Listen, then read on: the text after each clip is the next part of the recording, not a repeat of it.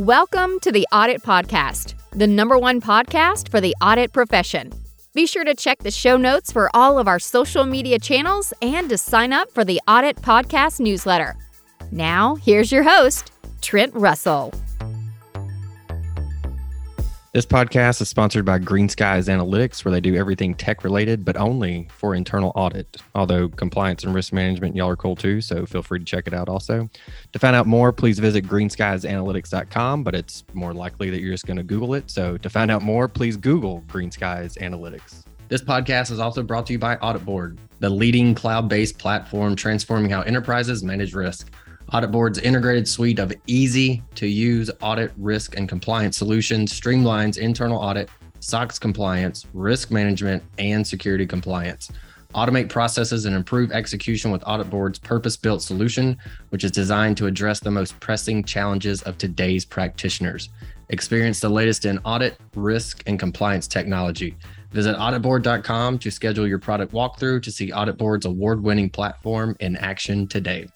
All right, today we have Rob Berry on the show. He's the president of That Audit Guy. You see it at thatauditguy.com also. Uh, I'm looking at his website right now. He's got a Rob has an audit apparel section, and there's one shirt that I'm laughing way too hard at. It says LIFO, L I F O, the party. I don't I'm laughing way too hard at that, but uh, he's got some other good stuff on his website too. There's uh, some good blog posts on there. He's a pretty prolific blog writer, uh, and some links to his books and things like that. Um, but Rob is an audit risk and compliance uh, consultant, and he also provides training in those areas, um, as well as doing uh, quality assurance reviews. And on the show, we talk about social media, uh, social media auditing, and uh, kind of Rob's experience with that, as well as he tells some really good stories. I think Rob's a really good storyteller. And one story that he tells is about experiencing the product or the service um, of the uh, company that you're, you know, in in the audit department for. So uh, when Rob was in higher ed, he actually enrolled in the school and kind of went through the process. So that experience I thought was really interesting. He tells a good story there. So uh, be sure to listen to that. Uh, and then also I want to talk about Rob's uh, latest book, Creating Wonderful Work Papers. Um, there's a link on his website. There's also a link in the in the show notes here. Um, also link to mentions a couple blog posts during the uh, during the show, so we'll we'll link to that also. And I believe that's it. Here we go. Yeah, so basically, as a co sourcing partner, I believe in people, processes, and profits, right? So I believe that people are the ultimate uh, asset in your organization. And so if we improve our people, we can improve our processes, which will improve our profits. So in my business, I try and focus on those broken processes. So you'll want me if you have something that's broken in your company, regardless of the industry. I have a knack for going in and figuring out what's wrong because I talk to the people who are performing those processes. You know, I, it's just it's strange. I found over the years that our job really is helping to bridge the gap between broken communication between upper management and the people who are actually doing the job. Uh, I'll tell you one story. When I first figured out that this was the case, I was working for Deloitte, had a client in Atlanta. They were an insurance company. Um, they so essentially they had issues with their uh, disbursements for their death benefits. So typically, somebody dies, you pay them money, right? If they have an insurance policy. So that wasn't really happening as it should have been happening at this insurance company. Hmm. The problem was they had two information systems that had different information in them, and there were two points of entry for the social security number, and somebody was always fat fingering, and social security numbers weren't matching up. That was the whole problem. We get into the organization and we start talking to people, and this little lady named Tracy ends up telling me what the problem is and how it came to be and how it could be fixed. And so I start going to management and having those meetings with them. And I say, well, could it be that the problem is this? And I would say exactly what Tracy said. Yeah. They would say, no, that couldn't be it. Something's wrong. Dug into it. That was the problem. Worked with Tracy. We fixed the problem. Wrote the report. Saved them a few million dollars at the end meeting where we said, okay, here's the problem, here's how we fixed it. Tracy had been trying to tell them what the problem was for years. And here's why they didn't listen to her. She had a GED. So she didn't even graduate high school. They didn't value her because she didn't have the right credentials. I thought that was odd because when I talked to her and got her story, she didn't have a high school diploma because she was bored in high school, dropped out at 16, got her GED, taught herself five computer programming languages, and was a computer wizard. And so that just sparked in my head like, how many other companies are just missing out because they're not listening to the people? Right. So, anyway, I say all that to say, I'm a process guy. If something's broken, I can come in and try and fix it. If if we have a willing organization where communication is open, quality assurance reviews are another thing that are my specialty. I do them very quickly and efficiently. Most of the work I do remotely, which saves a lot of money. I just did one for a client uh, a few months ago and was done fairly quickly. Um, anything in higher education, obviously, uh, banking, any industry, retail, consumer goods, uh, just a good partner. Training, I do training. I have courses available on my website, um, on demand courses where you get to see this ugly face for about an hour or so. I have a passion about helping people because over the years as, an, as a CAE, you would be surprised how many people have come to me in confidence saying, can we talk to you? Here's a problem. Or I'm trying to help my department out, but my boss is actually in my way. Can you help me? Or you talk to the boss and they can't get certain employees to really take action.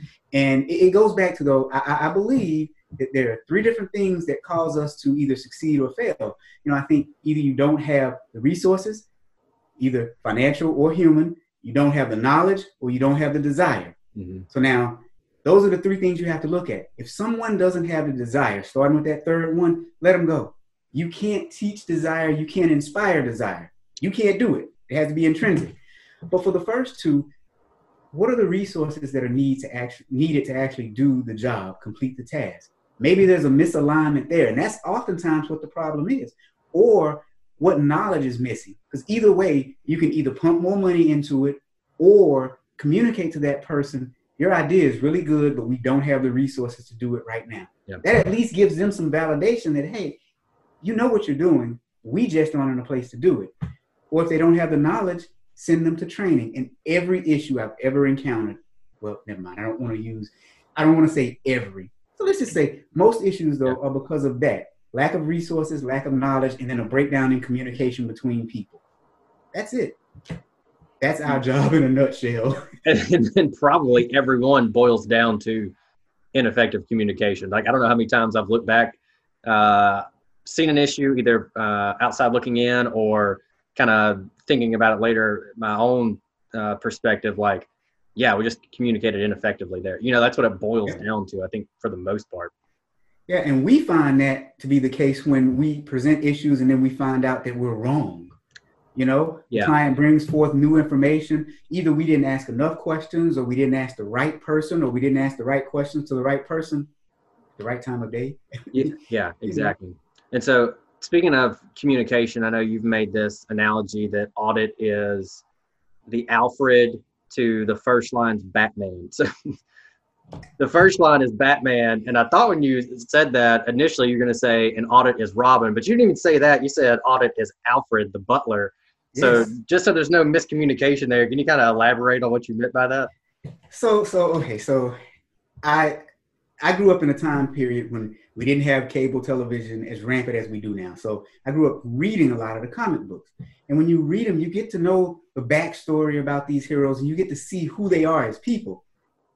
You know, you know what I'm saying. Right? but so when you think about think about Batman, here he is, Bruce Wayne, this guy who's a superhero in Gotham. He has no intrinsic powers. He was just a multi-billionaire who created all these gadgets to help him fight crime. Now, in the background, there's Alfred. Alfred is manning the Batcave whenever Bruce is out, whenever Batman is out fighting crime. He's in his ear telling him what's good, what's bad, what's right, what's wrong. He's helping him understand when he's actually messed up.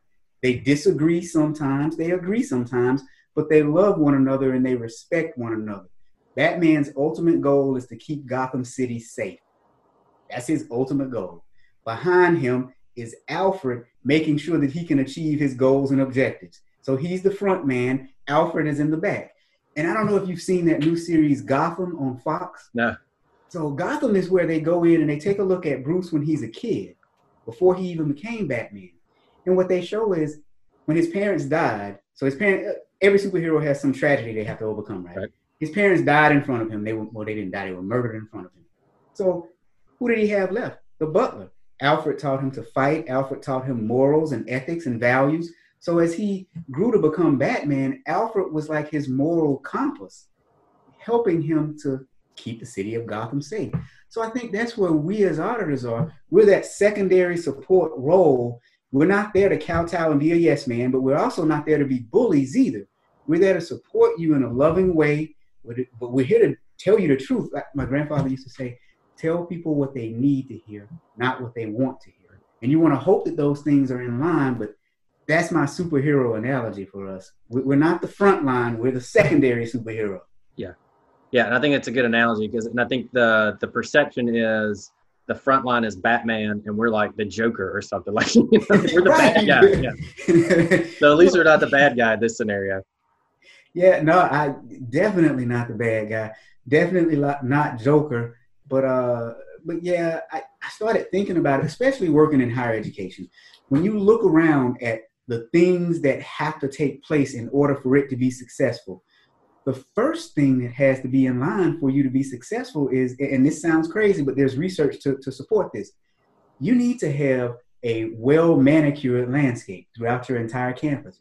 Because when parents bring their kids to see your campus, that's the first thing they see. Mm, that's interesting. What does it look like? So your frontline people who do your lawn care are extremely important to your organization. So I did not think of that. That's really true though. I mean, like I don't know how many times I'll I'll been working with higher ed, even just looking them up on the you know like their website or whatever, or just like yep. googling them, go to the images to see um, like who their mascot is or you know something like that, and I'll be like, that's a really nice lawn. That's a really nice lawn, you know, and that that kind of makes a lot of sense. Uh, I'd never thought about that before. Well, think about it psychologically. If you pay that much attention to detail to your landscaping, how much detail do you pay to other things? For example, you've been to Disney World, I'm sure, several times. My kid's not quite old enough, but I've, oh, we'll get so there. When you go in Disney, you rarely see a piece of paper on the floor. Uh-huh. It's built within their culture. No matter who you are in the organization, if you see paper on the ground, you're going to pick it up, put it in the trash. So if they pay that close attention to detail on something like the appearance of the park, imagine the things that they do when it comes to you know making sure your user experience is great and over the years the things that they've done have shown that Hey everyone, thank you for continuing to listen to the show. We want to say thank you again to our sponsors over at AuditBoard, the leading cloud based platform transforming how enterprises manage risk. AuditBoard's integrated suite of easy to use audit, risk, and compliance solutions streamlines internal audit, SOX compliance, risk management, and security compliance automate processes and improve execution with AuditBoard's purpose built solution, which is designed to address the most pressing challenges of today's practitioners. Experience the latest in audit, risk, and compliance technology. Visit auditboard.com to schedule your product walkthrough to see AuditBoard's award winning platform in action today.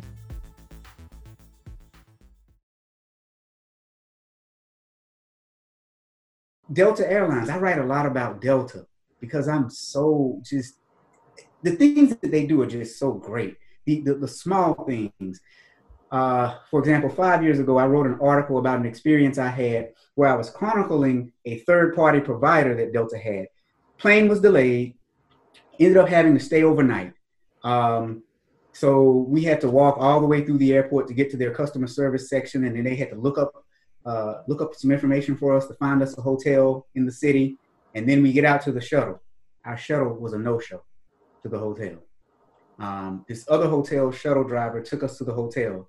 And while I understood that it was a third party provider, the people that were with me were like, Delta is terrible. They're right. just terrible. Yeah. It wasn't Delta's fault. But as auditors, we should be looking at those kind of third party providers.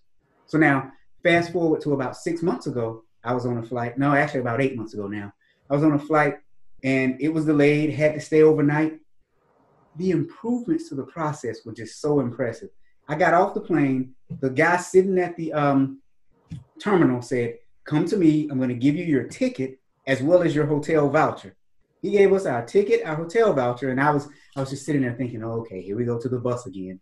Now the buses were on time, but that next day when we got up and got to the airport, we found out that not only did they put us on the first flight of the day, they actually chartered a brand new flight for us specifically, and they had food waiting for us at the terminal. As auditors, I wondered, and, and in the article I said, I wonder if Delta's auditors have ever gone through the experience because I believe if we are auditing something, if it's something that we can experience, we should. And I'll give you an example of what I mean by that. Oh, sorry, go ahead. No, that's a great quote. So I started in higher education in 2007, uh, and I come from banking. The bank I was working for is no longer with us. They died a slow death uh, when the mortgage industry went collapse. So the first thing I did was I enrolled in school.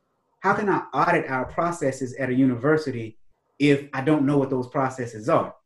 And so years later, I, I got a master's degree. What we do, I think, is so valuable. But I think one of the reasons I'm so passionate about it is because, I mean, frankly, man, this career saved my life. I mean, I, I, where I grew up and how I grew up and looking at what I've done now because of what I do, I, I'm just, I'm floored and amazed by the opportunities that auditing offers you. I mean, I've spoken at conferences all across the country and even internationally. Uh, a couple years ago, IA Singapore, they had seen me do a, a, presentation. I have this one presentation, I call it Activate Your Internal Auditing Awesomeness. Uh-huh. And it's just all about the things that you can do to be an awesome auditor, the soft skills. They saw it in Dallas, asked me to fly to Singapore just to do this one hour presentation. I mean, I, look, man, I grew up in Montgomery, Alabama. I mean, you picture somebody from, Montgomery, you know, that that's. Yeah. I just, I, I love what we do and, and the opportunities that we have to help improve people and companies and stuff like that. Yeah, I agree that like the opportunities are crazy because I think we are still kind of antiquated. Yes. Me being analytics and tech driven and supporting audit through uh, those tools and those processes, those initiatives, and then to not see them being used to the extent they could and should be. Yes. It's like uh, there is so much opportunity within audit to to really like blow it up and make it really really good. Uh, so I completely agree. Well, and it's the simple stuff too because there's one okay there's one side having the information as an auditor, but there's another side and that's delivering the information to your clients in a way that they can receive it. Mm-hmm. And that's where we oftentimes fail. Like, for example, I've written audit issues that have simply had a graph as the issue here's the issue. Yeah. You know, here's the whole population. Here's the percentage of the population that's good. Here's the percentage of the population that did not meet the standards. There's your issue. I don't need to write anything. There it is. Picture tells a thousand words kind of thing. Yeah. Our clients don't want to hear us go on and on and pontificate in these audit reports about how great we are. No, plain language. Um, but but yeah, this is I mean this is what we do is just great. I'm grateful to be doing it. Yeah, and that's a good point you made about the the visualization in the audit report. It's just like something else that we can do. Um, I'm, I'm going to say to add value, but it, it, that's almost being overused. But um, I guess we'll say add value for now. Is putting those in there, like just even the visualizations. Like I've seen people take basically like kind of marketing material, infographic, you know, that yeah. you typically see in an advertisement, and that's kind of the audit report. I guess they probably have the cover sheet with your typical yada yada yada in there that nobody reads anyway. But then the yeah. second page, that you know, you, when once you get that first one and that becomes habitual and that's what you look for, you skip that first page anyway, and you see you know the results in that infographic style, and you pay a lot more attention to it when you see that.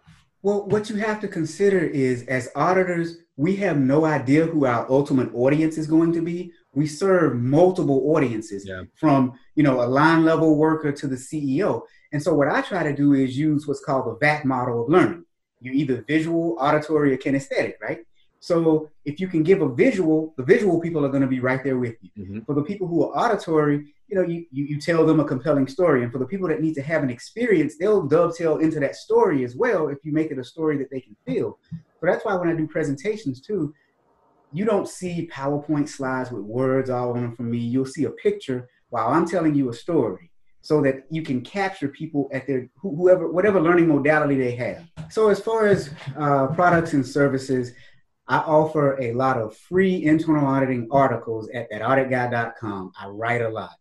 Um, I'm developing what we what the NASBA calls nano courses. That's just 10 minute video courses, and you can get CPE credits for them. Uh, I maintain the CPE certifications uh, certificates for you on my website. All I ask for is your email address because yes, I am going to email you. but you can get several 10 minute courses for free. I have courses for sale on my website, uh, reasonably priced and, and, good value on a variety of topics. Uh, I am a good co-source partner. Again, people, processes, and profits. That's what we're looking to improve here. Our people, our processes, and our profits. And you know, those in the social media space have been trying to do things like that for years. They have social media analysts, but I think I'm, I'm not sure if they if anyone has gotten it right. But you know, they have different metrics that they use, but being able to hone in on your headlines that work, your action words, how many people engage, what time of day they engage, if you could drill down to that. I don't know if LinkedIn actually provides that kind of data. But. There's no, there's anecdotally people say this time is what works for me, this time doesn't. But I, it's interesting you bring up, or the, you know, we've been talking social media and how you can and can't. I know that's uh, is that a service offering that you have is, or that's kind of your your fastball is um, social media. Is it an audit? Is that how you would? Because I like to write, I've written a few books. I recently completed what I believe to be the first book solely dedicated to work papers. Uh, I think work papers are the foundational element of auditing, and you can be as smart as Einstein, but if you do bad work papers, you will not succeed as an auditor. Uh, several trusted sources have read the book. I'll probably send you a copy too, Trent, and ask you to take a look at it. I hope so. It's short and very conversational. Uh, it will be for sale probably in the next week or so on Amazon. Uh, I have another book that's quite unique. Uh, the title is quite unique as well. It is titled uh, Business Bullcrap, and it's called, oh, and, and the subtitle, so the title is Business Bullcrap Overcoming Craptacular Counterproductive Practices That Kill Cultures and Pummel Profits. Nice. It's all about bad things that I've seen throughout my career, either experienced directly or things that have been told to me by others and how to overcome those. For example, there's an entire chapter on gossiping and the effect that gossip has on your organization. So it just outlines, I think it's about 12 chapters worth of things that if your organization is doing this, it's bad. Here's the effect it's having on your employees in the organization, and here's how to overcome it. Um, I actually wrote that book about five years ago. I did a refresh of it during this coronavirus crisis. I mean, I have nothing but time on my hands. Right? Yeah. So there's that book. Um, again, not audit related, but it's just warning signs to look out for in the workplace. Um, again, quality assurance reviews. I love doing those because it helps me to learn my craft better. And then it also helps me to talk about things I've seen at other companies and tell other companies incompetence, obviously, things that have worked for others. So, I mean, that kind of summarizes me as that audit guy uh, and, and, what I am and what I'm about. Look for me on thatauditguy.com. Uh, that is my web space where I also have uh, merchandise. I, for some reason, I like graphic design, so I sell like funny T-shirts and stuff for, for surrounding our profession. Uh, like there's one that says "Awesome Auditor." There's one for kids that says "Daddy's Little Tax Deduction." Nice. Uh, just just fun stuff that I like to do. I did the graphic designs, put the stuff up, and said, "Hey, here's here's what I like to do in my spare time." Okay, and then and then for people to reach you, what's the best way uh, to get in contact with you? The best way is email. Let's see. So right now I'm working with two different email addresses. That that there's that audit guy at gmail.com. Then there's also Rob R O B at thatauditguy.com.